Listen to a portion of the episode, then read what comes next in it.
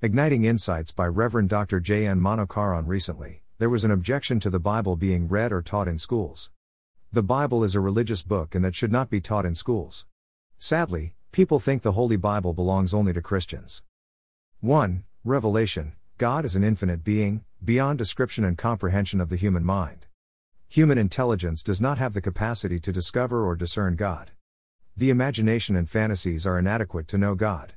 If so, it becomes essential or critical for God to disclose himself, which is termed as revelation.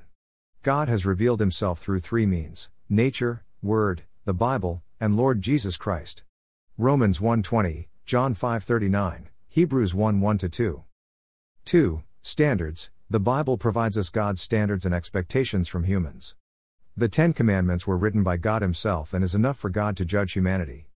Lord Jesus Christ gave an exposition of the 10 commandments in the Sermon on the Mount. Exodus 20, 2 17, Matthew 5, 6, 7. 3. Truth. The Bible is the absolute truth revealed to humanity, and Lord Jesus Christ is the personification of truth. John 17, 17, 14 6. 4. Way of salvation. In all cultures and languages, there is a definite aspiration to know God and be reconciled or reconnected with God. However, those searches, aspirations, and desires did not bring any fruit.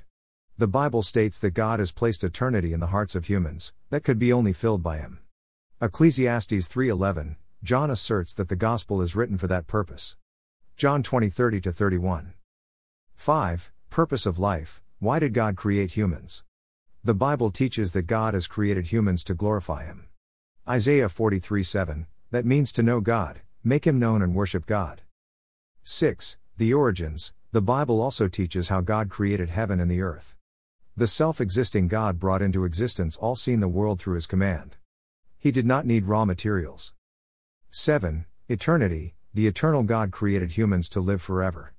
The Bible reveals about the afterlife of righteousness, which is heaven, and wickedness, which is hell. Do I listen to God's words by reading the Bible?